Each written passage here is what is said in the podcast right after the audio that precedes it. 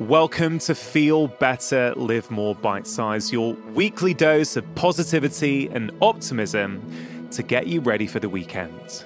Today's episode is brought to you by AG1 from Athletic Greens, one of the most nutrient dense whole food supplements that I've come across.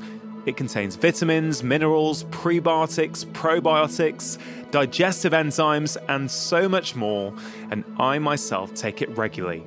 Go to athleticgreens.com forward slash live more to access a very special offer. They are giving my listeners five fantastic travel packs and one year supply of vitamin D free of charge with your first order. See your details at athleticgreens.com forward slash live more. Today's clip is from episode 189 of the podcast with Steven Kotler, a human performance expert. In this clip, Steven explains the link between the flow states and happiness, and he gives some great tips to help you access flow, avoid burnout, and feel and perform at your best. We now know that the people who score the highest for overall life satisfaction, meaning, purpose, well being, these are the people with the most flow in their lives. Flow is technically defined as an optimal state of consciousness where we perform our best and we feel our best. Everybody is hardwired to get into flow, and flow as optimal performance is a significant amplification of a, of a host of skills. On the cognitive side, you see motivation, grit, productivity, uh, learning rates, all aspects of creative problem solving, empathy, environmental awareness, all of the, these things significantly increase in some studies, like up to 500% above baseline.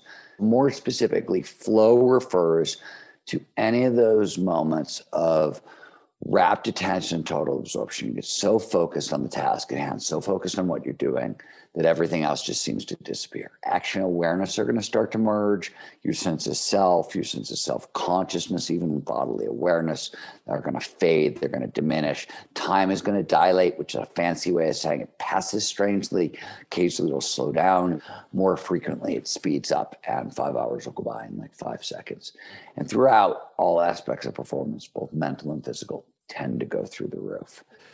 What you offer people with your wisdom, with your research, is relevant to each and every single one of us. I think if you ask anyone, we'd all say, yeah, actually, I would like to perform at my best. Just to make it super practical for people.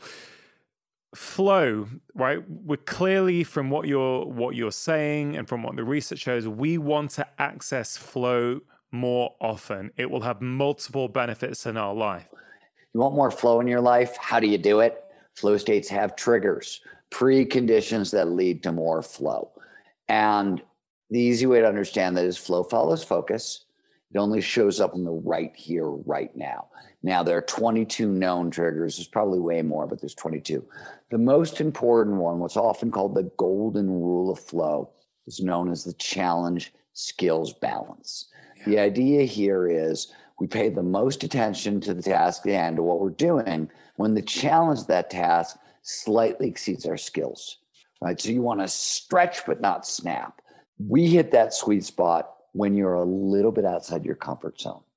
So I've, I've been thinking a lot about flow and happiness recently, and, and you just mentioned that the people who access flow the most have the highest scores on life satisfaction questionnaires, i.e., by certain defini- definitions, they would be regarded as happier people. And and it's so that's it, actually wrong, but okay. it's worth teasing apart.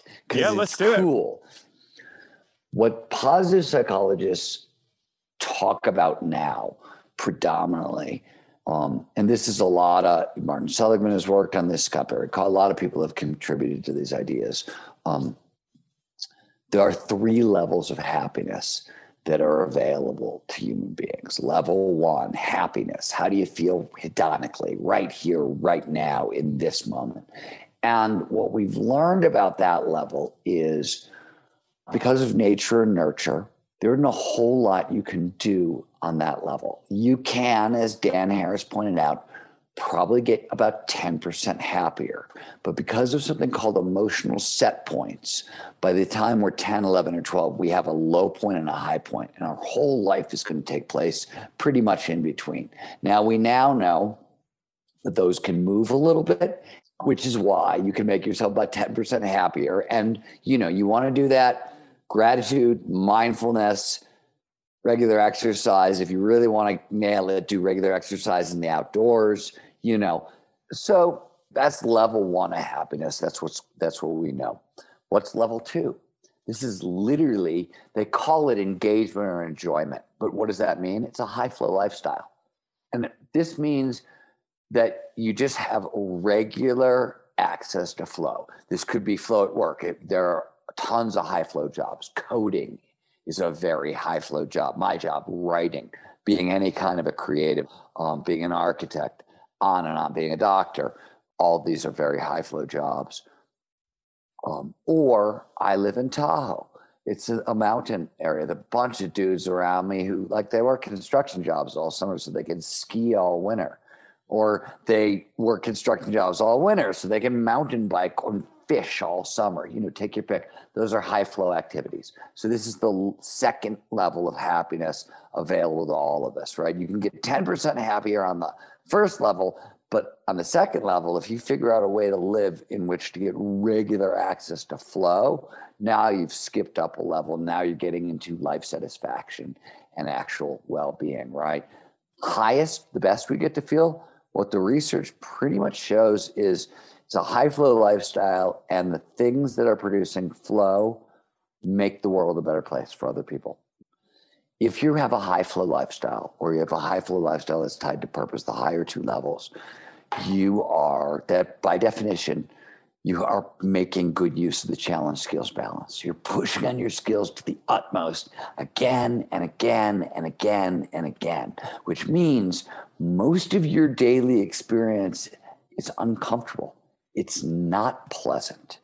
What is pleasant is the unbelievable satisfaction of a job well done again and again and again, right? And little victory after like we like that more, but on a moment by moment experience, flow actually, a high flow lifestyle may actually make you a little less happy in the moment because you're always pushing so hard. Yeah, no, I love that. And I mean, one of the things when we talk about happiness, or a lot of people talk about it, they're just talking about level one. They're talking about more hedonistic experiences, more experiences that in the moment make us feel good. Oh, I'm happy because I've just done this thing that makes me feel good. Was I, I don't really feel that that's the, the, the, you know, level two and level three, as you describe it. I feel, although it's still called happiness, it's very different, isn't it? It's, it's much beyond that just hedonistic pleasure. And I think that's really what people are craving. Fleeting versus enduring, right, is really yeah, exactly right is is really the difference. For almost 30 years, I would ask almost everybody I met, the people who had accomplished amazing things, you know, to tell me about the stuff in their life that they're proudest of, that has led to the most life satisfaction and well being that has led to enduring peak performance, meaning like it was an experience where they trained up so many skills that everything is different afterwards.